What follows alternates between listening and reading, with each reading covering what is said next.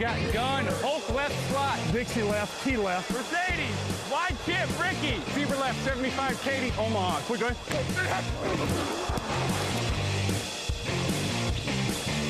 Last play of the game. Who's going to win it? Luck rolling out to the right. Dumps it up to Donnie Avery. Go ahead, goal line. Touchdown. Touchdown. Touchdown. Touchdown. Hello, hello, bonjour et bienvenue à tous dans l'épisode numéro 469 du podcast Touchdown Actuel. Matéi, très heureux de vous retrouver à mes côtés cette semaine. Raphaël Masmejean est là, bonjour. Salut Alain, salut à tous. Euh, Raphaël, on, on va prévenir les auditeurs, on va être totalement transparent parce que ça pourrait, euh, ça pourrait se voir. Euh, nous enregistrons cette émission avec une journée d'avance, euh, fête de Noël, planning, tout ça euh, oblige. Donc, il se peut que euh, la plupart, que, que certains, pardon, des joueurs dont nous parlons, peut-être la plupart, peut-être tous, soient sur la liste Covid au moment euh, où vous nous entendez. Bon, on espère que ce sera le minimum possible, mais en effet, on enregistre avec quasiment 24 heures d'avance sur la mise en ligne.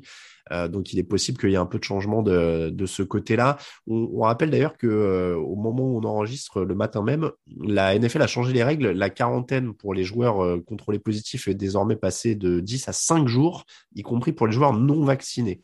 Donc ça va, ça peut changer quelques petites choses. Par contre, c'est cinq jours obligatoires si tu es non vacciné et euh, cinq jours avec possibilité d'en sortir si contrôle négatif ou plus de symptômes vacciné. euh, ou plus de contagiosité, pardon, Mm. euh, si tu es vacciné. Voilà.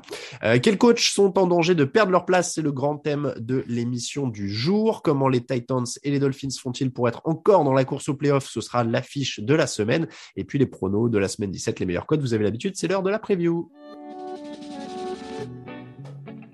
Actu, analyse, résultat, toute l'actu de la NFL, c'est sur touchdownactu.com.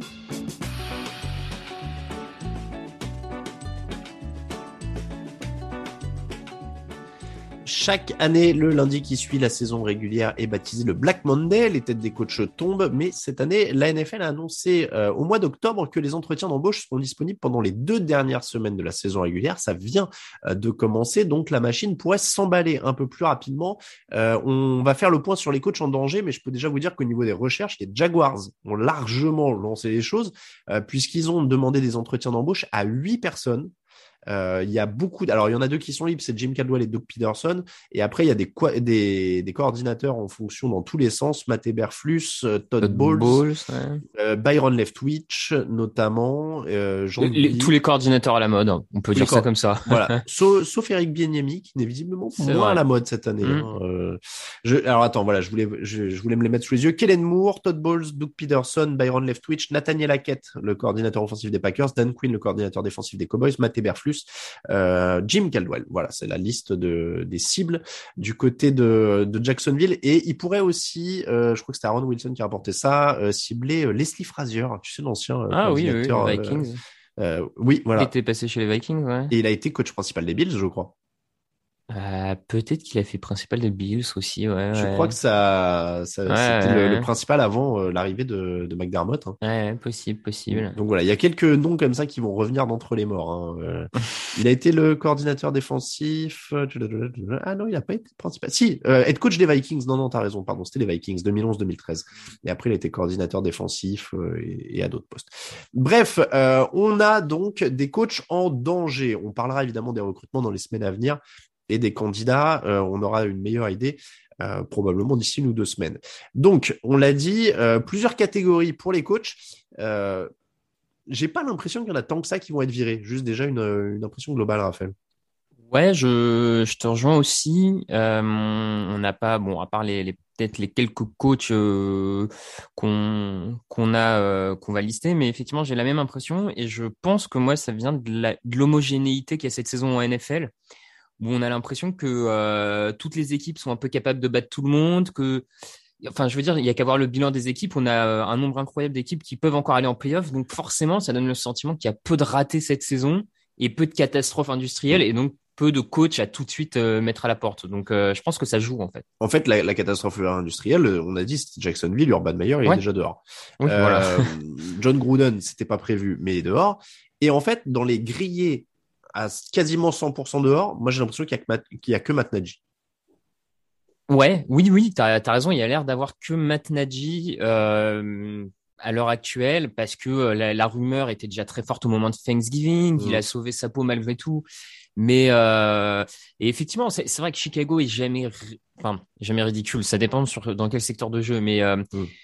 Donc je pense que c'est ça qui, qui fait qu'il est jamais euh, qu'il est pas viré en cours de saison, c'est que son équipe est pas catastrophique à ce point-là. Mais euh, mais après quand tu vois ce qu'il était censé développer le jeu offensif et, et euh, il enchaîne les quarterbacks et ça se passe pas bien, il y a un moment je effectivement je vois pas comment Matt Nagy peut rester une saison de plus. Pour moi ça me paraît assez clair, mais c'est c'est presque une étrangeté de statistique hein, d'ailleurs parce qu'il est dans sa quatrième saison, 33 victoires, 30 défaites, de qualification en playoff.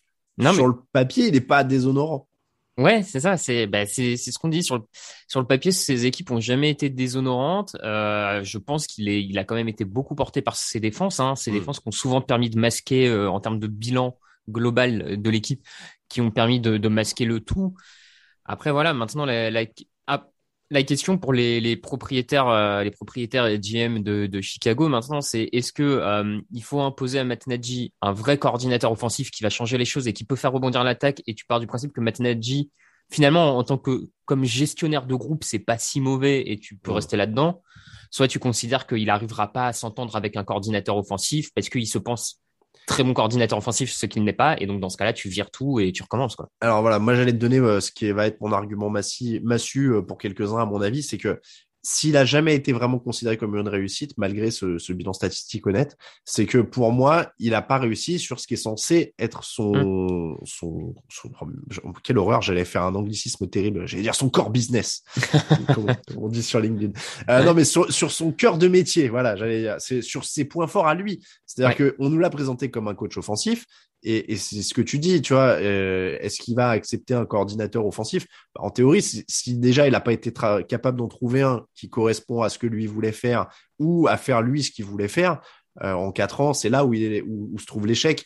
Et, et, comme la priorité, c'est de trouver une identité offensive autour de Justin Fields ouais, et qu'il n'a pas été capable de le faire, bah, à partir de ce moment-là, pour moi, c'est là que son licenciement devient justifié. Euh, la défense, elle est là. Il faut trouver un mec qui va savoir construire offensivement autour de Justin Fields. Pas forcément un coach dit offensif d'ailleurs, hein, mm. mais un bon gestionnaire qui acceptera de trouver un bon coordinateur offensif. Oui, oui, c'est ça, je te rejoins. D'ailleurs, euh, pour aller dans ton sens, où on voit qu'il a du mal à travailler avec un coordinateur offensif, c'est finalement quand il y a eu cette saison et un petit peu l'an dernier, des, quand il confiait quelquefois le play calling à Bill Lazor, son mm. coordinateur offensif, dans les stats, chacun des matchs où Bill Lazor est au play calling, l'attaque de, de, Chicago gagne plus de yards, marque plus de points, et à chaque fois, Matt Nagy revient, reprend le truc. Donc, il n'arrive pas à se détacher de ça, et à partir de là, il en est responsable. Donc, effectivement, euh, Chicago, depuis quatre ans, est parmi les pires, dans les, annuellement, ils sont dans les dix pires attaques de la ligue. Mm. Donc, à un moment, merci, au revoir. Et comme tu dis, la priorité, c'est Justin Fields. Il faut trouver quelqu'un qui va le, bonifier. Donc, euh, dans le deuxième groupe, bon, donc je pense qu'on est plutôt d'accord mm. pour, euh, pour Matt Nagy. Dans le deuxième groupe, là, je, il y en a beaucoup pour moi, c'est ils se battent encore pour leur place. Et c'est pas très clair. Mm. Mike Zimmer, David Cullet, Matt Rule, Vic Fangio. On va commencer par. Euh, alors, est-ce que déjà ça te va comme. Euh, ouais, oui, oui, c'est effectivement, c'est ceux qui pour moi se battent, se battent pour leur place, effectivement. Ouais. Alors, on va commencer par Mike Zimmer. 71 victoires, 55 défaites, un nul, 8 ans de, de fonction, 3 qualifications en playoff, malgré un effectif quand même souvent très correct au final. Mhm.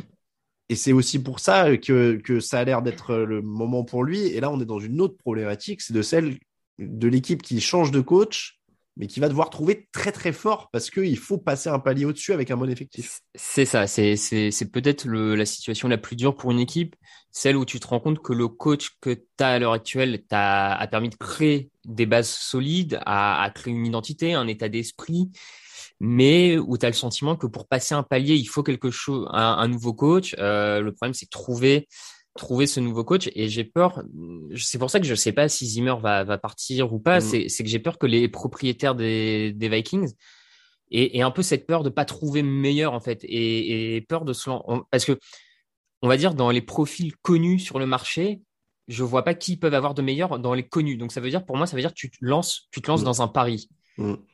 tu fais un pari sur un jeune euh, un jeune coach ou alors un coach euh, plus expérimenté mais qui a pas encore eu de profil le dead coach, enfin qui a pas eu encore de, de poste dead coach. Donc c'est vrai que pour Minnesota, c'est un petit, c'est potentiellement un petit saut dans l'inconnu. Euh, Maintenant, je pense que je pense que Minnesota, ça va faire huit ans qu'ils stagnent à peu près au même niveau. Euh, il faut, il faut, il faut le tenter maintenant en fait. Ouais, moi je pense aussi, ça me rappelle toute proportion gardée, mais tu vois les, c'est quand t'as dit se lancer dans l'inconnu que ça m'a fait tiquer. Les Rams quand ils passent des années 7-9 avec Jeff Fisher Mm. À euh, Sean McVay, qui est un Ouais. saut dans l'inconnu, c'est un trentenaire fait, ouais, euh, ouais. jeune euh, et tout ça. Donc ça c'est le, le meilleur scénario possible pour eux. Après, euh, des Sean McVay, il y en a pas euh, à tous les Non. coins de rue en NFL. Donc, euh, donc dans cet esprit-là, bah oui, les, les jeunes euh, coordinateurs, je reprends la liste des Jaguars. Regarde Miami quand il se lance sur Adam Gaze, c'est un saut dans l'inconnu, c'est un jeune vrai. coordinateur prometteur et puis derrière c'est bon. J'étais en train de reprendre la liste de- des Jaguars parce que ce sera un bon indicateur vu qu'il y a un peu tous les mecs à la mode. Mais là, du coup, tu es dans du Kellen Moore ou Byron Leftwich, par exemple. Ouais, oui, complètement, ouais, c'est ça, c'est ça. Pour- Donc, je, je suis d'accord avec toi. Gros doute pour Mike Zimmer. J'ai aucune idée de ce qui va se passer. Bah c'est Euh, ça. Sur- Surtout que Minnesota est pas la franchise la plus. euh, Enfin, leurs propriétaires sont pas les plus, comment dire, les plus. euh, Je vais pas dire qu'ils sont conservateurs, mais c'est pas l'équipe qui bouge le plus non plus, qui licencie le plus à tour Non, de bras, non. qui est. euh, c'est pas des, c'est pas des Sadiq Khan. euh, non, Sadiq Mm. Khan n'importe quoi. euh, c'est le, c'est le maire de Londres, ça. Mais Ah euh, oui, non, c'est Shad Khan. Shad Khan. Euh, c'est pas Shad Khan qui a, qui a un peu plus la, la bougeotte, on va dire, sur euh, sur les gens qui l'entourent. Donc euh, bon, je sais, ouais, je je, je m'interroge. Je sais pas s'ils vont oser le faire. Je, Mm. moi, à titre personnel, je pense qu'il faut le faire, Ouais. mais euh, Oui, je pense Mais- qu'il faut viser, euh, il faut, il faut viser les étoiles. voilà, sky peux pas te contenter. Exactement. Non, mais quand tu as un effectif comme ça, euh, je pense qu'il faut y aller. Au- autre, euh, autre incertitude, c'est Vic Fangio. Ça fait trois ans. Il est à 19 sur 28, euh, 19 victoires, 28 défaites. Jamais plus de cette victoire. Peut-être un peu plus cette année. Et, et en fait, là, je suis partagé, tu vois, parce que euh, je te donnais mon argument de tout à l'heure. Il faut, il faut qu'il soit bon dans ce qu'il fait. Vic Fangio, c'est un coach défensif. Sa défense est excellente. Oui. Donc, il tient finalement un groupe sur ses forces, il- Mm. mais ils n'ont pas de quarterback ou de très bons ou de franchise quarterback depuis qu'il est là. Donc au final, est-ce qu'on peut vraiment lui reprocher, tu vois? C'est vrai que, que Denver, ça ressemble un peu à cette équipe. Alors, peut-être pas à ce point-là, mais où tu te dis, avec un vrai quarterback, ils sont proches. alors, je suis pas sûr de gagner le Super Bowl, mais en tout cas, c'est une équipe de playoff avec un très bon quarterback. Je veux dire, demain, tu mets Aaron, Rodgers, à Denver. Il manque pas grand-chose à cette équipe pour aller loin, tu vois. Je, je, je trouve que voilà, ils sont à ça d'être dans les très très bonnes équipes. Comme tu dis, Fangio maîtrise bien, euh, maîtrise bien euh, la défense. Globalement, Denver, pareil. moi, pour moi, c'est important toujours l'image euh, que l'équipe renvoie et le fait qu'elle soit jamais ridicule, même quand elle perd des matchs, tout ça. Et pour moi, Denver, c'est ça. Il n'y a pas de catastrophe industrielle. Ils perdent des matchs, Mm. mais voilà, comme plein d'équipes moyennes comme eux en perdent. Et donc, je te rejoindrai. Je je suis pas certain que que la bonne solution soit de le virer tout de suite, sachant que son équipe a jamais su lui donner le quarterback. Après, là où peut-être je pourrais modérer, et c'est c'est toujours la petite difficulté en NFL quand on n'est pas dans le dans le cœur du réacteur, j'ai envie de dire des équipes, c'est que quelle est la part de Fangio dans le choix des quarterbacks, par exemple, euh, Ouais. que lui impose son GM à l'intersaison? Enfin, parce que si c'est Fangio qui décide de pas drafter de quarterback, euh, d'aller Mhm. sur Teddy Bridgewater, tu vois, pour moi, il est aussi responsable. Oui, oui. Si c'est son GM qui lui dit non, euh, on part com- comme ça et toi, tu coaches avec les joueurs que je te Mhm. donne, bah déjà c'est encore un autre, euh, c'est encore une autre responsabilité. Moi, je si je partais du principe vraiment qu'il coachait ce qu'il a, tu vois, Mm. je trouve que en fait, ça me dérange pas de le garder parce que tu te dis s'ils prennent un mec qui pour le coup bazarde un peu la défense, euh, là ils, ils sont au fond hein, de la de la FC West. Ils sont, ils sont- Ah oui. Ouais, oui, s'ils perdent cette solidité défensive, ça devient très compliqué, ça Ah c'est ouais. certain. Parce que tu vois, en plus sur les matchs où Bridgewater euh, joue correctement, il gagne. Mhm. Tu vois, il fait pas d'ânerie. C'est pas un coach qui se fait remarquer particulièrement par des trucs complètement délirants ou. euh, Ouais, ouais, ouais. Ça me semble pas être un grand coach, mais c'est pas non plus un, un mec qui a, qui a plombé cette équipe, quoi. Euh, Non, non, je je crois pas. Après, du coup, ce qui peut lui être reproché aussi, quand même, malgré tout, c'est peut-être de pas trouver le bon coordinateur offensif qui est aussi capable de d'améliorer tout ça. Euh, c'est correct, mais sans plus, tu vois. Même quand il y a Teddy Bridgewater, c'est c'est vrai qu'un coordinateur offensif peut-être un peu plus talentueux pourrait euh, faire progresser ça. Mais oui, comme tu dis, je suis pas. hum, Moi, il me fait je- penser un peu à un Ron Rivera, tu vois. Ouais. Qui, qui était à, à Carolina, par Oui, exemple, oui. euh, qui Ouais. était en danger et puis qui a été euh, au Super Bowl parce qu'il y a eu une bonne année de son quarterback, tu vois. Mm. Et, et donc, il y a un, un coach honnête Tu vois, ouais, ouais, euh, ouais, je, je suis d'accord avec toi. Je, je suis pas persuadé que la solution ce soit de le virer, mais après, si tu penses à trouver, en, en fait, c'est ça, c'est toujours pareil. Donc pour nous, c'est un peu dur à juger, mais si si les propriétaires sont persuadés qu'il y a un coach meilleur et qu'ils peuvent l'avoir, Mm. bah Oui, ça me choque pas de, de virer Fangio parce que je pense qu'il y a meilleur. Mm. Mais par contre, voilà, c'est c'est vraiment, est-ce que tu c'est ouais, c'est incertain. C'est incertain. aussi. incertain, ouais. Euh, J'aurais peut-être dû commencer par lui dans cette euh, catégorie des incertains parce que c'est celui qui me semble être le plus proche de Matt Nagy et de se faire virer, c'est Matt Rule. Euh, c'est seulement la fin de sa deuxième saison. Il a 10 victoires en deux ans. Mm. Et surtout, moi, il a vraiment, depuis une semaine, ce syndrome du coach qui perd les pédales qu'on a Ouais. souvent vu dans l'histoire du site, parce qu'on observe quand même euh, les sorties presse des coachs, etc. Il y a du Chuck Pagano, il y a du Adam Gaze dans ce qui se passe avec Matt Rule depuis quelques jours. Mais, et, Oui. et c'est horrible. hein, de là, on parle même pas terrain. Je sais que c'est horrible pour lui, mais en termes de com, il est en train de se perdre.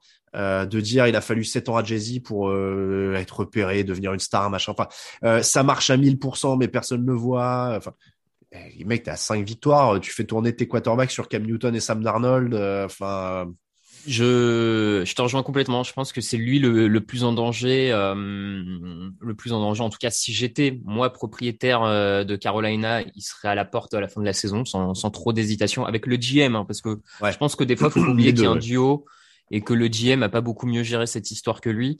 Mais euh, comme tu dis, en plus d'un mauvais résultat, euh, je vois ce qui, ce que je trouve très inquiétant avec euh, Carolina, c'est que je vois pas où en fait Matroul veut en venir. Je, je, je vois pas ce qu'il fait, je vois Mm. pas ce qu'il construit. Je, je comprends pas ce choix d'avoir enlevé Teddy Bridgewater pour mettre un Sam Darnold, euh, ce d'avoir fait sauter son coordinateur offensif Joe Brady en plein milieu de saison comme ça, alors que oui, l'attaque était dans une phase creuse, mais il y avait McCaffrey qui Mm. était blessé. T'as vu les quarterbacks avec lequel euh, on enfin, je veux dire, euh, le Mais- coordinateur offensif, on lui donne aussi Sam Darnold. Je vois pas ce Mais- qu'il pouvait faire de beaucoup. Enfin, j'ai envie de te dire que Joe Brady, c'est un signe de plus. C'était un fusible, Ouais, du coup, il y en a déjà C'est ça. Et, et du coup, je trouve qu'un coach euh, qui fait sauter son, son coordinateur offensif au bout d'un an en fusible, c'est Mm. euh, Mm.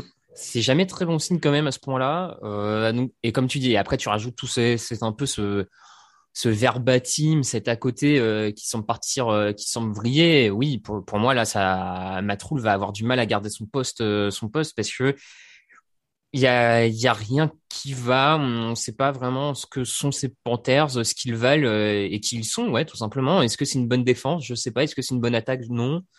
Et puis, tu parlais des proprios des, des Vikings. Euh, David Tepper, le proprio de, de Carolina, Carolina. Plus, je- plus jeune, euh, pas là depuis très longtemps. Euh, moi, ça me fait plus penser, je le connais pas non plus, hein, je suis pas dans le cœur du Mm. réacteur comme tu disais, mais ça me fait plus penser à Chatkan, des mecs qui auront moins peur de prendre des décisions et d'aller vite. Euh, gestionnaire de hedge fund, plus jeune, machin et tout, tu vois, euh, Mm. côté, euh, plus business que Martha Ford et tout ça, quoi. Ouais. Donc, à mon avis, ça va, ça peut dégager plus vite aussi. Ouais. Donc, moi, je dirais que Matt Rule, pour le coup, et c'est pour ça que je disais que j'aurais dû le mettre à la suite de Matt Nagy, je pense que ce sera le deuxième à prendre la porte. Je pense aussi, ouais. Euh, le, trois, le dernier, euh, c'était David Cullet euh, que j'ai mis là-dedans. Je vais pas refaire mon plaidoyer de l'émission de mardi, mais je l'inclus parce que Nick Caserio, le manager, puisque tu parlais des binômes, a pas voulu accorder sa confiance publiquement. Moi, je redis juste très rapidement ce que j'ai dit mardi. Il a gagné quatre matchs avec un des pires effectifs de la ligue. Je ne vois pas pourquoi il ne le garderait pas. Ouais, ouais, ouais. Je, écoute, là-dessus, je te rejoins. Effectivement, il a le pire ou un des pires effectifs de la ligue. On peut, on peut en débattre longtemps, mais comme tu dis, il a gagné euh, ses quatre matchs. euh, il- les, Texans ne, ne, il n'y a pas d'histoire euh, d'à côté ou hors terrain avec Mhm. les Texans. Et pourtant, Euh, avec Deshaun Watson, il pourrait. Hein. Et il a, et j'ai presque quand même envie de te dire qu'il a fait oublier Deshaun Watson Mhm. cette, cette saison, ce qui n'était pas une mince affaire non plus. Mhm. Et il a réussi à, à créer une espèce de, tru- de, de bouclier de protection autour de son équipe, où finalement, bah, les Texans, les Texans font leur saison et essayent de faire ce qu'ils peuvent faire de bien. Donc ouais, ouais, non, je suis d'accord que euh, sur le papier, moi, je suis pas contre de donner. En fait, je pense qu'il va de pair avec euh, Mills, leur quarterback. C'est euh, lui oui. et leur quarterback sont une potentielle bonne surprise. Autant continuer avec eux deux l'an prochain et voir comment ça tourne. Mais c'est ça. En plus, il a quand même réussi à développer un mec du troisième tour qui joue de manière honnête. Donc, euh, Ouais, ouais, non. Je, je Donc là. Là, ce serait vraiment euh, pure euh, décision managériale, euh, Ouais, truc interne, euh, mayonnaise interne. Là, voilà. Mm. On voulait le mentionner pour ça. Catégorie à lui tout seul, le soi-disant en sécurité, selon ESPN, Joe Judge. Mm. Euh, deuxième saison, six victoires l'an dernier, quatre cette année avec les Giants. Et encore une fois, binôme, c'est le manager Dave Gettleman qui devrait prendre la porte selon les rumeurs. mais il pourrait vouloir son propre coach, le nouveau manager. Donc là, c'est un peu le serpent qui se mord la queue. C'est ça. Euh, mais moi, j'ai du mal à voir c'est quoi l'identité des Giants depuis qu'il est là. À part les déclarations, euh, toujours des. des c'est On cherche des méthodes compliquées. Voilà. euh, Et puis c'est sur- c'est souvent les anciens assistants de Belichick, hein, mais c'est souvent euh, nous notre identité, c'est de jouer dur et de jouer euh, intelligemment et de minimiser les erreurs, etc. Mais bon, en vrai, ça tout le monde veut le faire ou tout le monde doit le faire. Donc j'ai du mal à voir. Évidemment, le GM il doit prendre la porte. Ouais, ah bah là, c'est. Quand on voit la tronche de l'effectif, pas de problème. Mais Judge, c'est dur à juger du coup. Et, écoute, mon- mauvais jeu de mots. Moi, je pense qu'il doit prendre la porte aussi. Euh, et peut-être qu'il, peut-être que s'il venait à prendre la porte, ça serait pas que de sa faute et qu'il serait aussi un peu une victime collatérale du des erreurs du GM. Mais je Mm. pense malgré tout, comme tu le dis, qu'en deux ans, on n'a pas vu de progrès à New York dans aucun secteur de jeu. Mm. Euh, là, il y a encore, euh, enfin, sur les réseaux sociaux, quand tu vois par rapport au match de dimanche, il y avait des, des analystes qui, qui décortiquaient certains snaps euh, en attaque, notamment des Giants, où les receveurs ne font pas ce qu'ils sont censés faire. Il n'y a pas de bloc. Enfin, les mecs ont l'air d'arriver sur le terrain et pas préparés. Enfin, pour moi, il y a quand même un, ouais, une espèce de, euh, de situation où tu as l'impression qu'il n'y a rien qui va, rien n'est préparé, rien n'est vraiment correct. Donc, bon, moi, je pense qu'il devrait prendre la porte aussi et que New York devrait euh, recommencer à zéro. Mais euh, le problème à New York, c'est, je pense que ça va au-delà du GM. Je pense que ce sont leurs propriétaires qui sont très, euh, Hmm. pas trop Bon. dans l'air du temps. Bref, passons. En tout cas, pour l'instant, euh, il serait en sécurité. Et puis le dernier, l'heure de la retraite, pour l'interrogation, Pete Carroll, c'est un cas à part. 12 saisons, Mhm. un titre, 117 victoires, 73 défaites, un nul, 10 victoires, 8 défaites en playoff. Mais il a 70 ans. C'est le plus vieux coach de la NFL. Alors, c'est pas Ouais. pour faire du jeunisme. Euh, Oh. mais, mais voilà. euh, alors, est-ce qu'on en fait trop? Parce que c'est la première fois depuis 2012 qu'il gagne pas au moins 9 matchs. Donc, on pourrait se dire, bon, bah voilà, cette saison, c'est l'anomalie. Il n'y a pas de raison de changer quoi que ce soit. Ou alors, est-ce que euh, finalement cette saison c'est le révélateur surtout de, de choses qui étaient quand même latentes, je trouve, depuis des années? C'est-à-dire Ouais. il vivait, je trouve, malgré des, des lacunes depuis des années. Quoi. C'est ça, je, pense que, comme tu dis, c'est pour moi c'est fin de cycle, c'est euh, une équipe où ça a fini par, où toutes les failles ont fini par exploser parce que celui qui en cachait beaucoup, Russell Wilson, n'est pas au niveau cette saison et tout d'un coup, bah ça, ça devient beaucoup plus criant et visible que l'équipe n'a jamais su vraiment améliorer sa ligne offensive, que depuis la Legion of Boom, l'équipe n'a pas su drafter de nouveaux grands défenseurs. Enfin, je veux dire, Mm. euh, c'est quel est le dernier grand défenseur drafté par euh, par Seattle? Et Ah, puis là, on parle de GM depuis tout à l'heure. C'est vrai que Carroll, il pourrait ne pas partir seul hein, pour le coup. hein. Oui, non, non, avec Schneider, ça pourrait être, euh, ça pourrait être un duo commun qui part euh, et on fait place. De toute façon, honnêtement, je- encore une fois, c'est pareil, c'est toujours le, le même truc. C'est, je suis propriétaire de Seattle. euh, celui que je fais venir dans mon bureau en premier, c'est Russell Wilson et je lui Ouais. demande ce qu'il veut parce Ah, que. Les coachs sont très importants, mais je pense que tu as plus de chances de gagner avec Russell Wilson et un nouveau coach que euh, Pete Carroll, mais sans Russell Wilson. Donc, euh, enfin, s'il faut choisir, s'il faut choisir qui tu prends, euh, pour moi, c'est assez clair. Et à partir de là, euh, Bon, en tout cas, ce sera un des suspens aussi. Pronostic qui sera licencié. eh ben, Najee, Matroul et je pense que Joe Judge va y passer aussi. Ah ouais. Ouais, je. Hmm. Moi, je vais rester sur Nadji et Roule, tiens, tu vois. Et, et juste, euh, je, je me permets de le rajouter, on est un peu euh, en retard en termes de délai, je crois, mais euh, est-ce que Mike Tomlin, si Ben Roethlisberger arrête vraiment, est-ce que Tomlin pourrait pas Oh, bouger de, non, je de pense Pittsburgh, pas. tu penses pas?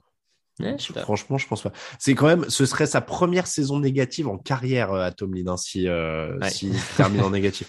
Je pense quand même qu'il peut, il a le bénéfice du doute. euh. Ouais, Ah mais non, lui- ça me- je me demandais si lui, de lui-même, il pourrait pas. Ah, de lui-même? Ouais, de lui-même, tu vois. Aller Oh, je ailleurs, sais tenter pas. une nouvelle Je, expérience. je Bon, pense bref, pas qu'il soit lié à, à c'est une Roethlisberger à réflexion. ce point, ouais. Non, ça Mm. me... Mais et, et du coup, on l'a pas dit. Carole, dans un scénario idéal, ce serait bien, moi je trouve, une retraite avec une belle célébration ou quelque chose comme ça, plutôt qu'un ah truc bah, où il se ah oui, forcé ah oui, à ah, partir. clairement. quoi. Ah ouais, j'espère, euh, ouais, ouais, j'espère aussi pour lui, ouais. Parce que ce serait moche quand même qu'il se retrouve, euh, qu'il s'accroche trop et qu'il se retrouve à être débarqué, par Mm. exemple. Euh, Ouais. ça, ça, ça Bah, la m'embêterait un Tom. Coughlin, ça a pas très bien fini à New York, hein. Ça avait été un Ouais. peu parti en eau de, en eau de boudin, et c'est dommage quand, quand un coach amène un Super Bowl que ça se finisse comme ça. Ouais, faut, par essayer, exemple. faut essayer de trouver une bonne sortie. Et je suis pas trop rassuré de ce côté-là parce que justement, il a dit euh, qu'il fallait juste réarmer et pas reconstruire euh, en interview il y a pas longtemps. Et euh, parce que tu vois, s'il disait faut reconstruire et moi j'ai plus le, le temps et l'envie et voilà, ce serait plus. bon, je, lui, je lui espère en tout cas. Allez, on passe à l'affiche. Gros dossier des coachs, en effet. On va passer à la fiche de la semaine. C'est les Titans qui reçoivent les Dolphins à 19h ce dimanche. Les Titans devraient être en playoff, a priori, mathématiquement. En tout cas, après une, on va dire, j'allais dire une, victoire sur deux matchs, ils y sont, mais même pas. C'est-à-dire qu'il suffit qu'une des équipes dans la course perde. Enfin, voilà, il y, a très peu de scénarios où ils y sont pas. Euh, les Dolphins, eux, se battent encore pour y être. Comment sont-ils encore là? C'est quand même la question qui peut se poser tant leur parcours a été atypique. On va les prendre un par un déjà. Est-ce que les Dolphins sont une bonne équipe, Raphaël? Parce que ils ont perdu sept matchs de suite, ils ont gagné sept matchs de suite. Ça veut dire quoi? Ça veut dire, euh, ouais, et comme tu dis, en fait, je sais pas vraiment ce que ça veut dire. C'est une, une, équipe pour moi un peu compliquée à juger parce que euh, si on prend le côté positif euh, et qui pourrait tendre vers une bonne équipe, oui, il y a, y a, cette capacité à se remobiliser et à se relancer qui est pas donnée à toutes les équipes. On sait qu'il y a des groupes après cette défaite qui auraient pu plonger, le coach aurait pu partir en cacahuète, tout ça, et Brian Flores a remobilisé tout le monde. Ils sont re-allés de l'avant. Donc ça, c'est le côté bonne équipe. L'autre côté bonne équipe, alors beaucoup leur reprochent les sept victoires qu'ils ont. C'est vrai que c'est contre des équipes assez faibles. Maintenant, on le voit en NFL semaine après semaine. Euh, tout le monde ne bat pas les faibles et battre les faibles, c'est aussi le signe d'une bonne équipe en NFL, mmh. battre les équipes plus faibles que soi. Donc, j'ai du mal à leur reprocher le fait de prendre les victoires qu'il y a à prendre. Pour, enfin, mmh. tu vois, euh, je veux dire, semaine après semaine, on tape des fois sur des Chargers irréguliers, sur des Vikings irréguliers qui vont perdre, et on dit, et pour Miami, ça compterait pas le fait de battre les petites équipes. Donc, bon, là-dessus, voilà. Mais après, comme toi, et je pense, euh, enfin, comme toi, je sais pas, mais c'est vrai qu'aussi, malgré tout, euh, on n'a pas encore vu de grands matchs de Miami, de matchs vraiment fondateurs où tu dis, OK, c'est une grande équipe, quoi. Enfin, c'est une très bonne équipe. En fait, pour moi, c'est une bonne défense. Oui. Voilà. C'est une bonne défense et une, mauvaise attaque. C'est, Ouais, ouais, bah, c'est une. Je simplifie à mort, hein, mais mmh. euh, c'est, ils sont dixièmes sur les points encaissés. C'est l'équipe qui réussit le plus de sacs en NFL. Alors, ils ont bien été aidés par, euh, par New Orleans pour remonter dans le classement, mais euh, 45 sacs leader en NFL. C'est une très bonne défense, très bien menée. Après, c'est une attaque je dis mauvaise, c'est pas c'est pas péjoratif, c'est vraiment factuellement euh, sur la production, euh, parce que c'est une attaque qui a des lacunes. C'est-à-dire que ils, ils, ont une ligne moyenne, ils ont un jeu au sol affreux, euh, ils ont un quarterback moyen pour le moment. Oui, oui, oui. Je ne dis pas qu'il va pas progresser. Encore une fois, je sais que tu as Tagovailoa, c'est un sujet de débat euh, éternel, hum, hum, hum. mais il est moyen pour le moment. Il, il a un il a, il a, il y a pas une explosivité folle, quoi. Il y a zéro explosivité dans cette attaque, euh, et, et, pourtant avec Jalen Waddle, il pourrait lui en lancer plus en profondeur a priori. Euh, donc c'est une attaque qui aujourd'hui est, encore un grand chantier. Et, et je dis pas que ce sera pas une très bonne équipe l'an prochain s'ils draftent bien et qu'ils rajoutent des bonnes pièces en attaque, mais avec leur ligne, euh, avec leur jeu au sol bah forcément, ils mettent beaucoup de pression sur un quarterback qui est lui-même en développement. Donc, euh... Ouais, ouais, comme... non, mais tu as, raison, c'est une attaque en chantier. C'est là le, le, principal facteur X, le principal tout ce qu'on veut du côté de Miami, c'est comment cette attaque est capable de se développer d'ici la fin de saison pour accrocher mm. les playoffs. Et voilà.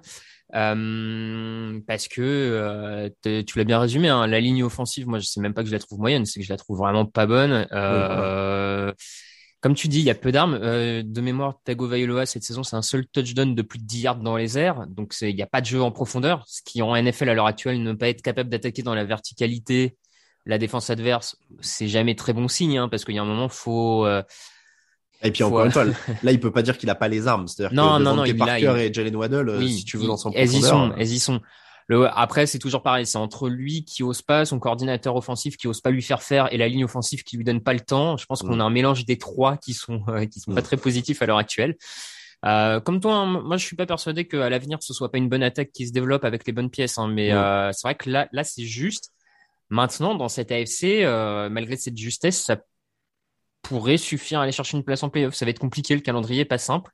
Alors, ce match, justement, est intéressant contre les Titans. C'est pour ça qu'on l'a mis en affiche. Hein. Les équipes, on a dit qu'ils avaient battu des équipes mauvaises. Ils ont battu Texans, Ravens, Jets, Panthers, Giants, Jets, Saints, Saints sans personne. Hmm. Euh, donc, en effet, le match est intéressant parce que les Titans, c'est peut-être la meilleure équipe qu'ils affrontent depuis les Ravens. C'est même euh, sûrement la meilleure bah, équipe qu'ils affrontent depuis les Ravens, en effet. Euh, et je disais, Miami, c'est bonne attaque, bonne défense, attaque moyenne. Tennessee, c'est moyen-moyen en ce moment. C'est-à-dire que c'est quand même une équipe très moyenne, mais très bien coachée. Donc, euh, donc, il s'en sort à chaque fois. Ouais, qui s'en sort. de bon test. Ouais, complètement. Il y a eu le retour de euh, Edgy Brown hein, qui a fait vachement de bien mm. du côté de Tennessee euh, sur le dernier match là où vraiment on a vu la différence en attaque quand il est là ou pas. donc ça va être un bon test pour pour Miami et de toute façon c'est un test qu'ils sont obligés de réussir s'ils veulent aller en playoff. Hein. Va falloir aller la chercher donc ils ont pas tellement de choix non plus.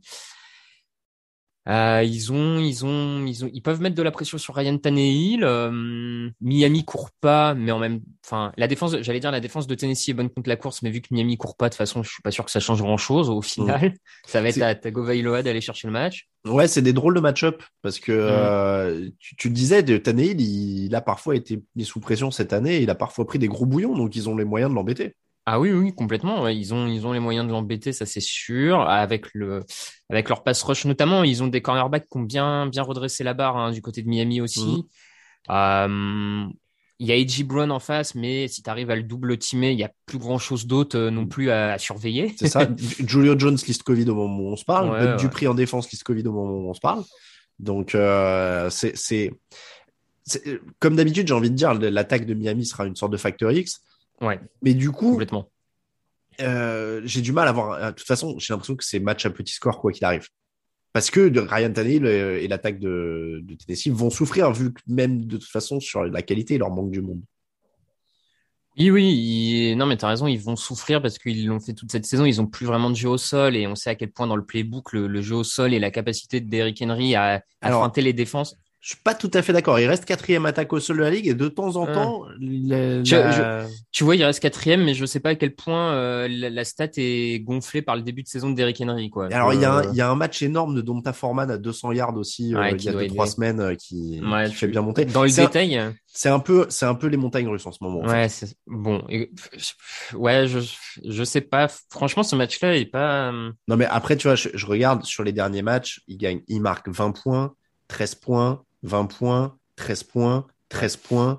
Tu vois, c'est, plus, euh, c'est, plus une, une, Et- ça, très, euh, bonne- très grosse attaque, quoi. 13-15 points, je pense que l'attaque de Miami peut aller les chercher, hein, les 15-20 points. Sincèrement, je, je les vois pas perdus à ce point-là en attaque, tu vois. Et ben, moi, j'allais te dire au moment du prono, mon facteur X, c'est si les Titans mettent 25 points. Hmm. S'ils Ouais. vont, en mettre 25, en gros, ça peut le faire. Euh, en dessous de 20, euh, autour de 20, ça peut, c'est pour Miami, quoi. Ouais, ouais, je te, je te rejoins globalement là-dessus. Euh, ouais, ouais, ouais, ouais. Et, et ça le rend très difficile à pronostiquer. Ouais, ça le rend difficile parce que la dynamique, elle est un peu plus du côté de Miami malgré tout. Mm. Euh, malgré le fait que ce soit des équipes un peu plus faibles qu'ils aient rencontrées, il y a quand même une confiance, il y a, il y a du progrès en plus, il y a du progrès. Alors que Tennessee, Ouais, mais je veux Là, pas semer le doute, mais toutes les séries s'arrêtent aussi. ouais, c'est vrai, c'est vrai. Puis ça joue à Tennessee. Euh, bon, c'est jamais facile à l'extérieur. Hein. euh. C'est ça. Donc c'est pas, il est dur. Hein. Moi, je, je t'avoue que comme je suis derrière toi au prono, je pense que je vais juste prendre l'inverse de ce que tu prends. Ouais, ouais, t'auras, ouais, ouais, ouais. putain, je sais pas quoi faire sur celui-là. Écoute, euh, je vais aller sur euh, la surprise Miami. Eh ben alors, je vais aller sur Tennessee. je vais aller sur Tennessee, mais mais pas, pas évident. hein. Franchement, pas évident. Euh, Miami qui joue donc euh, Tennessee et les Patriots en dernière semaine, donc euh, ça va être très difficile pour eux d'accéder aux playoffs. Mais voilà, on l'a dit, ils ont les moyens, en tout cas au moins défensifs, euh, d'y aller. Pour les autres matchs, on est parti sur les pronos. It's time, baby. Make it special tonight. Make tonight special. It's our night, and it's our division. It's our time to go win it. Fast and finish strong. Yes, sir. And we're going to work on three. One, two, three, work.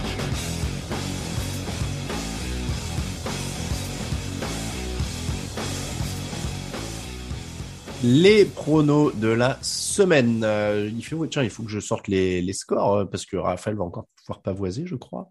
Euh, la semaine 16, ça a donné quoi? Ça a donné euh, 13 points pour Raoul qui signe la meilleure semaine. Oh, c'est plutôt une bonne semaine pour tout le monde. 12 Mm. pour Greg, Raphaël, Lucas, 11 pour Victor et moi.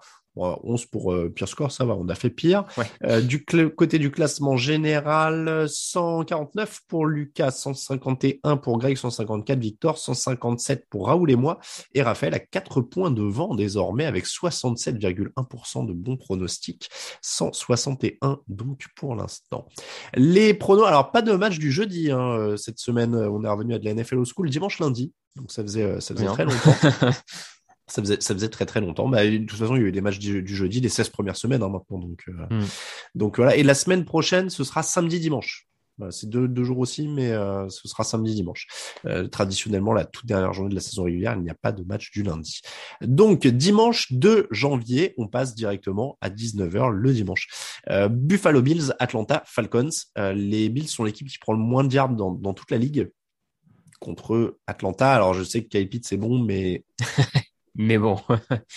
Mais bon, Pitts, c'est bon, effectivement, mais euh, on voit bien l'attaque de d'Atlanta est trop limitée, la défense est en difficulté.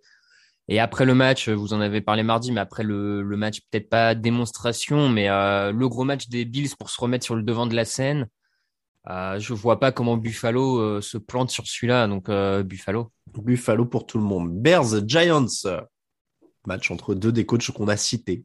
Mm. Euh, je vais, je vais y aller sur la, la défense des Bears parce qu'ils sont meilleurs et qu'en face, euh, je sais pas, ce sera Mike Glennon ou Jake Fromm du coup. Ouais, Jake Fromm sans doute. Comme tu dis, je vais aussi aller sur la défense de Chicago. New York a du mal à dépasser 10 points.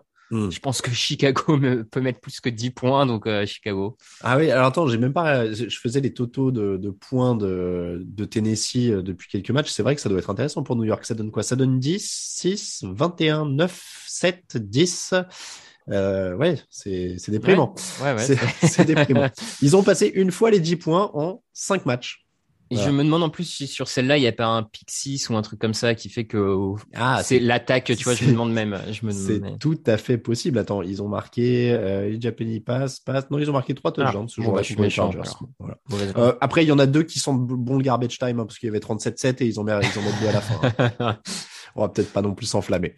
Euh, Bears pour tout le monde. Bengals, Chiefs, ça aurait pu être notre affiche de la semaine. C'était la plus sexy. On s'est dit qu'on avait beaucoup parlé quand même de ces deux équipes. Donc, on est, on a fait Miami et Tennessee. Euh, les Bengals, c'est très fort, notamment en attaque. Mm. Est-ce qu'ils peuvent tenir? Parce que euh, les Chiefs, c'est top 5 sur les points marqués et sur les points encaissés. Ils sont sur une énorme série. Euh, donc, c'est un vrai bon test pour Cincinnati, là. Ouais, c'est un sacré test pour Cincinnati. Euh, on l'a vu encore, hein, ils ont ils ont pas mal arrosé, notamment en profondeur là contre les Ravens. Ils ont profité des absences du côté de Baltimore pour pour ça. Kansas City est pas l'équipe qui défend le mieux euh, le jeu en profondeur, donc euh, Chase pourrait avoir des pourrait avoir des des matchs assez intéressants. Euh, et puis la ligne la ligne défensive de Cincinnati pourrait quand même mettre pas mal de pression sur Patrick Mahomes. Hein, c'est assez mmh. Ouais, ça peut être un vrai beau. Je pense que Cincinnati peut accrocher un peu en termes de scoring. Mhm. Peut accrocher, mais malgré tout, je vois Kansas City aller un peu plus loin et, euh, et la dynamique est vraiment très bonne du côté de Kansas City, donc je vais aller sur les Chiefs. Ouais, les Chiefs également, euh, ils sont sur 7 ou 8 matchs euh, de suite. Je m'étais pas noté mm. la stat, mais euh, ça ne s'arrête plus de gagner aussi hein, du côté de Kansas City. Donc, pour le coup, je disais les séries s'arrêtent toutes. Celle-là, je vais peut-être pas être celui qui prédit son arrêt 1, 2, 3, 4, 5, 6, 7, 8 même, si je compte bien. Oui, 8 de suite pour Kansas City. Mais ça va être un beau match. Hein. Franchement, si vous mm. ne regardez qu'un à 19h, a priori, sans regarder trop de la liste du reste, ça, ça me semble être celui-là. Colts Raiders, les Raiders, qui sont quand même une équipe moyenne maintenant, notamment contre le, sol, ils ont perdu 22 ballons cette année, moins 9 sur les turnovers. Euh, et je parle de sol et de turnover, évidemment, c'est pas innocent. Hein. Les Colts ont volé 31 ballons, ils sont deuxième en NFL, ils ont un gros jeu au sol. Il me semble mm. avoir les armes, même si pas de Carson Vance. Et c'est ça la, grosse intrigue du match. Donc du coup, a priori, ça serait Sam Ellinger titulaire au poste de quarterback. Oui. Alors, je... vais juste, je me permets, je te, je te coupe juste pour une précision. J'ai un truc, c'est euh, l'histoire de la quarantaine qui est réduite de 10 à 5 jours. Je me demandais si du coup c'est rétroactif ou enfin ça s'applique dès maintenant, je suppose. Bah ouais. ouais. Donc euh, si je compte bien, il a été mis sur la quarantaine mardi, mercredi, jeudi, vendredi, samedi, dimanche. Est-ce qu'il pourrait sortir dimanche matin? Non, non, non, a priori non. D'accord. Bon, donc Sam Ellinger, euh, issu de la de la fac de Texas. Samuel George Ellinger, né en 1998. Crois-tu oh, en lui? Belle fiche. Euh, je ne crois pas particulièrement en lui. Maintenant, je pense que de toute manière, Indianapolis va essayer de gagner le match au sol en hmm. donnant le ballon à Jonathan Taylor et ça pourrait suffire. Hmm. Même si Las Vegas m'a un peu surpris la semaine dernière en défendant bien contre la course, euh, contre les, les Broncos. Euh, après, je, je, crois que la ligne d'Indianapolis est encore un peu meilleure et que le jeu au sol est encore un peu meilleur. Donc, je vais aller sur les Colts pour ça mais ça pourrait être un match piège hein, pour, pour Indianapolis face à une équipe des Raiders qui est, euh, en fait, ce qui m'embête, c'est que les Raiders, malgré tout, hein, même s'ils ont battu Denver, encore une fois, offensivement, c'était pas mmh, euh, casser trois pas, ça mmh, cassait pas trois pattes un canard. Donc, je vais aller sur Indianapolis. Et Ellinger, c'est un choix du sixième tour. Hein, je précise pour ceux qui, qui ne le connaissent pas. Il était à la fac de Texas. Je suis en train de regarder ses stats universitaires.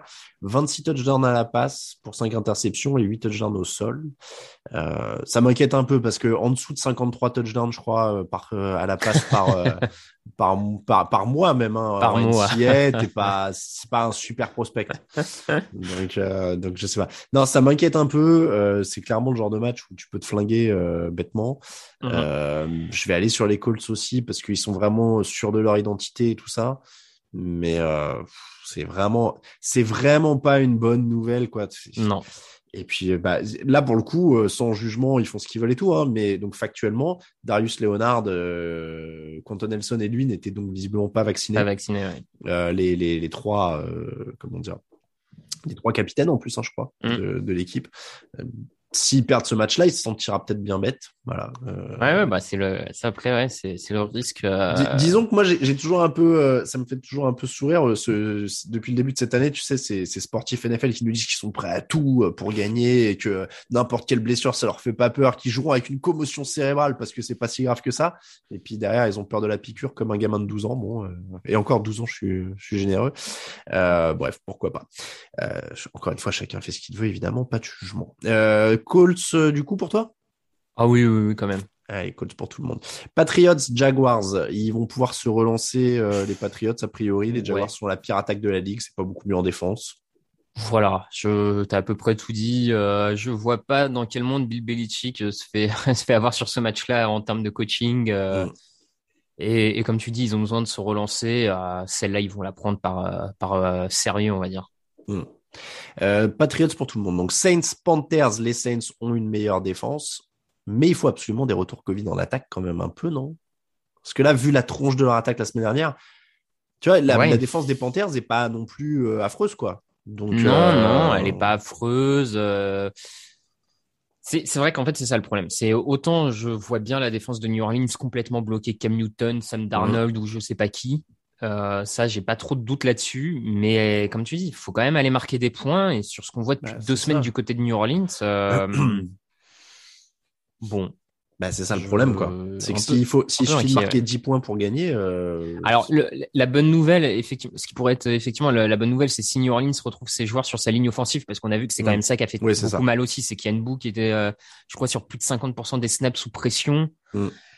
S'il a un peu d'aide sur sa ligne, peut-être qu'il aura un peu plus le temps de développer un jeu aérien et qu'il pourrait aller chercher les points euh, suffisants. Mais euh, sans avoir de certitude sur sa ligne offensive, c'est c'est un peu euh, un risque ce, ce pari. Je vais quand même aller sur les Saints parce qu'ils sont à la maison en plus. Mais bon, Ouais, c'est un match très difficile. Je vais rester sur les Saints aussi, mais euh, pas, pas, pas ultra convaincu. Les Jets contre les Buccaneers, euh, ça sent aussi la remise en place euh, du côté de Tampa. Euh, alors, ils ont déjà gagné, mais je veux dire, ils vont remettre les Jets en place. Euh, Oui. Même avec des blessés, là, il y a une vraie équipe sérieuse. Enfin, ça va pas être Trevor Lawrence qui se met à bafouiller dans les dernières secondes, quoi. Non, c'est sûr qu'il y a moins de chances que ça arrive avec Tom Brady. Euh, donc non, non, ça, ça va être assez, euh, ça, ça- c'est assez solide à Tampa Bay de tous les côtés pour battre euh, sans trop de problèmes New York. Enfin, clairement, je, je vois pas trop. Le seul truc qui pourrait être, c'est euh, comme ils sont sûrs d'avoir le titre de division, c'est un petit relâchement, mais en même temps, tu peux encore essayer de prendre la première place au cas où Green Bay se plante. Mm. Donc euh, non, Tampa va être sérieux. Donc victoire de Tampa. Tampa Bay, Tennessee, Miami. Donc, tu as dit euh, Miami, j'ai dit Tennessee. Mm. Euh, Washington, Philadelphie. Les Eagles euh, sont qualifiables pour les playoffs avec une vraie identité. Ce que Washington n'a pas l'air d'avoir vraiment d'ailleurs en ce moment. Non, parce que Washington a un peu perdu. On pensait Mhm. en début de saison que leur identité c'était la défense, puis on voyait pas la défense. Elle est un peu revenue, mais c'est un nouveau un peu perdu. On voit même que les joueurs se battent entre eux euh, sur le banc de touche. Euh, et puis offensivement, bah ça, c'est toujours le le marasme ambiant, mais euh, on sait jamais trop quel euh, Taylor Hayne, Nikita. euh, Mm. il n'y a pas vraiment de jeu au sol, enfin pas tout le temps. Mm. Moi, je vais aller sur Philadelphie parce que depuis le début de saison, le, ils sont, enfin depuis la semaine 8, Mm. plutôt précisément, euh, ils sont sur une assez bonne dynamique pour que l'identité offensive effectivement soit suffisante pour aller l'emporter dans ce genre de match. Tout pareil, Eagles pour moi. Chargers, euh, Broncos, on passe à 22 heures. Si c'est toujours Drew a priori, il n'y a pas de match. Si c'était Eddie Bridgewater, les Chargers sont quand même favoris. Donc, euh, en plus, ils aiment. Alors, après, les Broncos aiment courir et les Chargers défendent mal la course. Ah ça, ils défendent très mal parce que quand on voit ce qu'ils ont pris contre les Texans et Rex Burkhead euh, et qui font passer pour euh, pour euh, Adrian Peterson. ouais voilà pour Adrian grande, Peterson. grande époque. Ouais, ça fait un peu peur hein, pour la suite, mais euh, effectivement, je, je, pense que Los Angeles va se reprendre et, et a toutes les armes, notamment offensives, pour, pour faire mieux. Maintenant, ils ont tellement déçu face, à, face aux Texans que je ne mettrai pas ma main non plus à couper. Mm. Euh, je vais y aller avec Los Angeles, mais euh, mais attention, attention, effectivement, il pourrait il pourrait aussi se faire avoir une hein. grosse défense à Denver, jeu au sol. Euh, ouais, Los Angeles pour tout le monde. San Francisco, Houston. Trey Lance pourrait être titulaire. Jimmy Garoppolo s'est blessé au pouce, il est touché à un ligament. Mm. Allez, je me fais l'avocat. On va dire que je suis méga chaud sur Houston cette semaine. Et s'il y avait de la place pour les Texans? S'il y avait de la place pour les Texans, euh, pourrait y en, y en avoir un peu en, en perturbant Trellens. On sait que, hum, que San Francisco va pas jouer de la même manière avec Trellens et c'est pour ça que Shanahan, mmh. d'ailleurs, après la première blessure de Garoppolo, est finalement revenu à Jimmy Garoppolo parce que Lens n'était pas prêt. Donc ça veut dire qu'ils vont affronter un quarterback rookie pas prêt à jouer euh, ou pas prêt à être très bon. Donc euh, là-dessus, ça leur laisse un peu de place. Après, je trouve, par exemple, si on compare la défense de San Francisco et notamment son pass rush et la défense contre la course meilleure que celle de Los Angeles, donc j'ai un peu plus de mal quand même à voir l'attaque de, des Texans déborder euh, San Francisco comme ils ont pu le faire face, à face aux Chargers. Donc je vais aller sur les sur les 49ers, mais euh, bon, ça pourrait être un peu plus serré que ce qu'on aurait pu dire. Bon après voilà euh, sur le papier évidemment hein, la défense des Niners c'est plus forte ils ont plus de playmakers dans tous les secteurs Hmm. Mais, mais voilà, à surveiller ce que ça va donner. Je vais partir sur les Niners aussi. Ça pourrait être un match plutôt sympa. Ravens, Rams, qui sera le quarterback des Ravens? Alors c'est la question hein, au moment où on se parle entre Covid, blessure à la cheville de Lamar Jackson, etc., etc. La défense des Ravens. Euh, après, la défense des Ravens souffre encore plus que l'attaque au final. Ouais. Donc contre les Rams, c'est quand même pas la bonne recette c'est pas la bonne recette. Il y a encore énormément de blessures, d'absences euh, côté Baltimore. Hein. Je veux dire, le match contre euh, Cincinnati, il y avait plus grand monde pour euh, pour jouer. quand tu vois comment ils ont eu du mal face à, Jamar, à, Chase avec leur leur défense, là ils affrontent Cooper Cup, c'est pas forcément une meilleure nouvelle pour eux. Mm. Donc ça va être compliqué. Après, les Rams, heureusement qu'il y a la défense et Cooper Cup, j'ai envie de dire, parce que mm. depuis quelques semaines, Matthew Stafford, c'est ah, après, juste pour revenir sur les Ravens, sur la défense, on sait où ça où ça va pas quand on regarde les stats. Ils sont meilleurs de la ligue contre la course, dernier contre la passe. Oui, je crois qu'il leur manque des cornerbacks. Ouais, ouais, là-dessus c'est assez clair. Et, même safety d'ailleurs, il manque un peu mm. tout le monde, mais je vais aller sur Los Angeles parce que voilà, il y a, y a moins de blessures, il y a moins d'absents, mais euh, mais franchement, euh, Baltimore étant bien coaché, je me dis Enfin, ça pourrait être surprenant. Hein, euh, Et puis Stafford, moi, je suis pas rassuré par Stafford depuis 3-4 semaines. Donc, bon, là, il a une occasion de se refaire. Hein. Hmm. Les Rams pour tout le monde. Seahawks, Lions. Est-ce que les Seahawks peuvent aussi être inquiétés par Détroit? Parce qu'au final, ils ont perdu contre les Bears. Non, mais tu vois, genre. Non, mais oui, oui, oui. Actuellement, Seattle peut être inquiété par un peu tout le monde. clairement, clairement. Donc euh, parce que ça joue ça joue quand même euh, solidaire et uni euh, du côté de Détroit depuis quelques semaines. Non mais c'est vrai, il y a un côté voilà, ils, sont là dans tous les matchs. On parlait d'Houston, ils sont pas ridicules non plus Détroit. Donc voilà. Après, si Dick Metcalf a le bon goût de se réveiller, évidemment, ça peut vite tourner dans le sens de, de Seattle. Hein, mais j'ai pas l'impression que ce soit non plus si facile que ça. tu vois, on va pronostiquer les Seahawks, je suppose tous les deux, mais ouais, c'est pas c'est pas un carton quoi. Non, comme tu dis, on, effectivement, on va aller sur Seattle, d'autant plus que c'est à la maison et, et voilà. Mais euh, ils ont tellement de difficultés offensives, Seattle, ces derniers temps, qu'on les voit pas marquer beaucoup de points. Mm. Et leur défense, est... alors encaisse pas beaucoup de points, mais encaisse beaucoup de yards. Mm. Donc, euh, face à Détroit, euh, il pourrait se faire un peu surprendre. Après, euh, bon, on va aller sur Seattle à l'expérience, mais ouais. Allez, Seattle, Cowboys, Cardinals, trois défaites de suite pour les Cardinals, ça pourrait quand même faire quatre. Dallas est quand même plus convaincant en défense et en attaque en ce moment. Oui, oui, oui, ils sont bien revenus là sur le dernier match. Dallas est quand même très très bien revenu offensivement, on va dire ça comme ça. Euh, ouais, les, les Cowboys sont, sont, clairement sur la meilleure dynamique à l'heure actuelle. Il y a, euh, comme tu dis, des deux côtés du terrain mm. et peut-être même encore et même euh, en meilleure dynamique en termes de coaching. J'ai envie de dire, ils sont plus inspirés sur le coaching euh, que ne l'est euh, que ne l'est Arizona à l'heure actuelle. Mm. Donc après, c'est dans ce genre de situation où Dallas nous déçoit ces dernières années. Hein, donc, ben, moi, j'allais dire l'intérêt du match. L'intérêt du match, c'est de voir si Dak Prescott confirme la semaine dernière.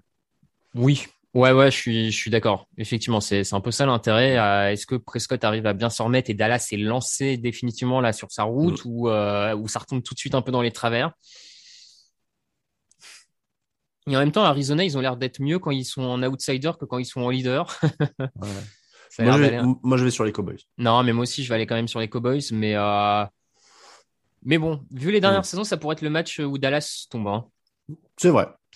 Packers Vikings à 2h20 du matin dans la nuit de dimanche à lundi. Ça peut être un très beau match. Victoire 34-31 des Vikings lors du match aller. Field goal en fin de match. Aaron Rodgers est toujours gêné par son orteil. Euh, il s'en sort bien jusque-là, mais voilà, ça peut toujours euh, être, être plus difficile sur une soirée, surtout face à un, à un rival de division. Je vais aller sur Green Bay quand même. Voilà, j'essaie de vendre le truc. Oui, Euh, oui. Mais, euh, mais en, en vrai, hein, ça peut être un match serré. Ah oui, ça peut être un match serré. On voit très bien que Minnesota se met euh, souvent au niveau de l'adversaire et ils sont capables de, de produire un, un très beau match. Je, pareil, je vais aller à Green Bay. Avec Green Bay, c'est à la maison, etc. Mais euh, bon, t'es pas à l'abri d'une grosse perf offensive de Minnesota et Mm. d'une bonne perf, perf de la ligne défensive euh, des Vikings. Bon, pourquoi pas, mais Green Bay quand même. Les Steelers contre les Browns, ce sera le dernier match du lundi de la saison à 2h15 dans la nuit de lundi à mardi. Donc, deux équipes mal en point. Euh, les Sti- après, les Steelers tombent tellement des deux côtés du ballon en ce moment euh, qu'on a du mal à les voir se reprendre. Ouais. Miles Garrett a mal aux adducteurs et est incertain. Ça, ça pourrait Ah, ça, être un- un très très gros Ouais. facteur. Ça peut être un très gros facteur parce que quand on voit comment est en détresse la ligne offensive de Pittsburgh, s'ils Ouais. n'ont pas Miles Garrett à gérer, ça leur retire une sacrée épine du pied quand même. Hein. C'est sûr.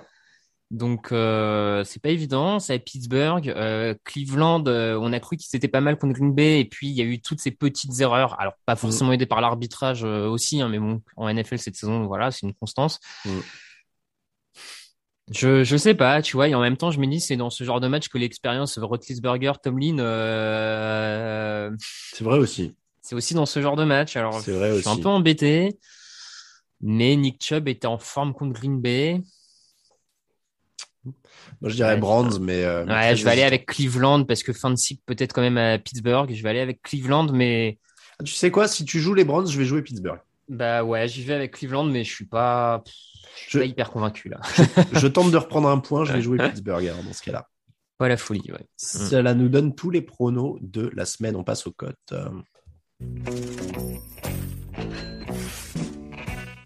Les codes de la semaine avec notre partenaire Unibet, évidemment. Euh, N'hésitez pas à cliquer les liens, ils sont sur le site et sur nos réseaux sociaux. Voilà. Euh, comment? Non, non, je dis que cette semaine il y a beaucoup d'écart entre les sur les cotes. Oui, oui, il y a des, des favoris très très nets, mais par contre, je, je vois, parce qu'on vient d'en parler, que les Steelers à 2,26, du coup, euh, Ouais. Ah bah oui, oui. les Steelers à 2,26, ça fait sens. Les, les Browns ont attiré 82% des paris au moment où on se parle, donc euh, c'est à 2,26 pour Pittsburgh. Ça en fait un.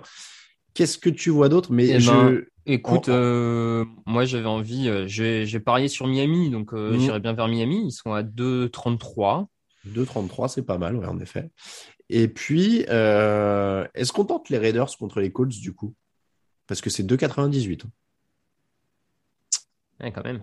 Ouais, c'est pas mal. Hein C'est pas mal, c'est pas mal. Il n'y a pas de quarterback titulaire à Indianapolis. Euh, ouais, allez, je suis pas, pas hyper convaincu serein, mais allez, allez. c'est un gros combiné. Hmm. C'est un gros combiné. J'ai fait plus euh, dans la vidéo réseaux sociaux Unibet de la semaine, j'ai fait plus conservateur. Donc comme ça, vous aurez les deux versions. Euh, Steelers 2,26, Dolphins 2,33 contre les Titans et Raiders 2,98 contre Mm. les Colts. Mais encore une fois, les Colts avec un quarterback rookie du sixième tour.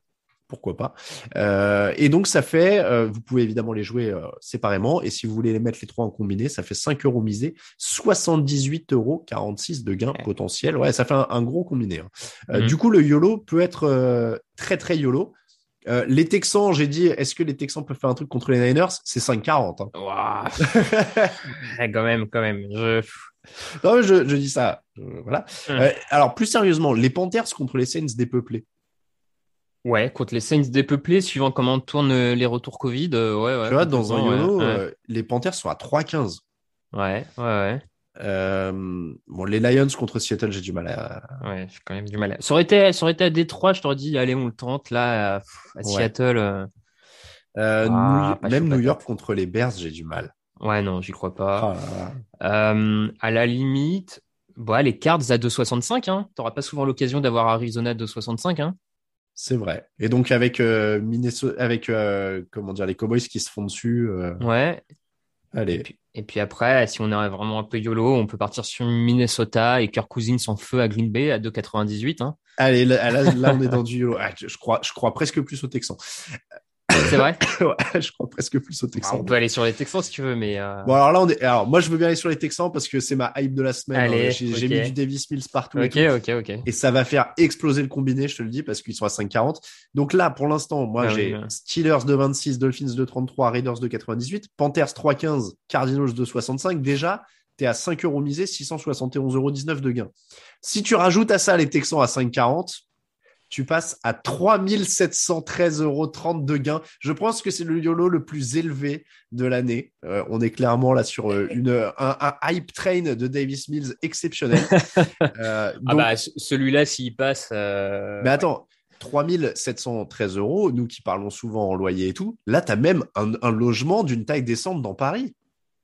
Ah bah oui, en loyer au, au mois du Sur coup. un mois. ouais. Tu- tu Ouais, n'as sur un mois, mois. ouais. Sur un mois, Tu- ça te fait un très beau logement, ouais. Tu peux habiter dans un 100 mètres carrés, là, non? Ou- En plus. Ouais, 3000. même plus. Bon, Tu bah peux, euh, suivant les quartiers, ouais, tu peux aller euh, plus loin. hein. Je sais pas, c'est quoi C'est 1200 C'est un SMIC, le 50 mètres carrés, grosso modo? Ouais, à peu près, ouais.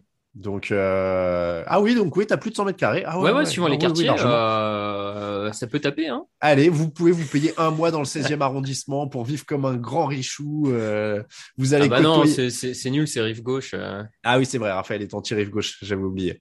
Bon, bah vous prenez un loft dans le 18e euh, à côté euh, à côté de chez Raphaël et puis voilà. On ira boire des bières ensemble.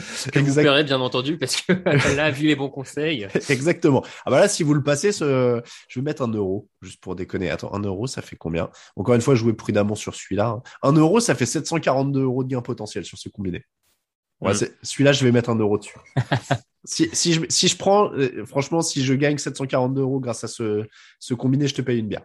Il n'y a pas de... Ah bah, je veux bien. Mais enfin, c'est quand même un combiné qui, bon. Ah non, mais c'est un YOLO. hein. Franchement, si dans la même semaine, vous avez victoire Steelers, Dolphins, Raiders, Panthers, Cardinals, Texans, vu l'état actuel de certaines de ces équipes, c'est, vraiment très osé. Voilà comment se termine l'épisode numéro 469 du podcast Jean Actu. On remercie tous ceux qui nous écoutent et tous ceux qui nous soutiennent sur Tipeee. N'hésitez pas à les rejoindre pour nous suivre Twitter à TDActu, Facebook à TDActu, Instagram à Jean Actu en entier, à Raphaël underscore TDA pour Raphaël sur Twitter, à Talin pour moi-même, twitch.tv slash TDActu pour notre chaîne euh, Twitch. Pour le programme, on se retrouve avec le podcast de l'équipe draft samedi, euh, avec la chaîne Twitch justement et le fauteuil dimanche 18h. Ciao ciao. Merci beaucoup Raphaël. Ciao ciao. Ciao. Les meilleures analyses, fromage et jeux de mots, tout sur le foutu est en TDAQ. Le mardi, le jeudi, tel gâteau risotto, les meilleures recettes en TDAQ. Fumble pour JJ Watt, Bismuth pour Marshall Lynch, trop classe Global Beckham, Tom Brady quarterback, calé sur le fauteuil, option Madame Irma, à la fin on compte les points et on finit.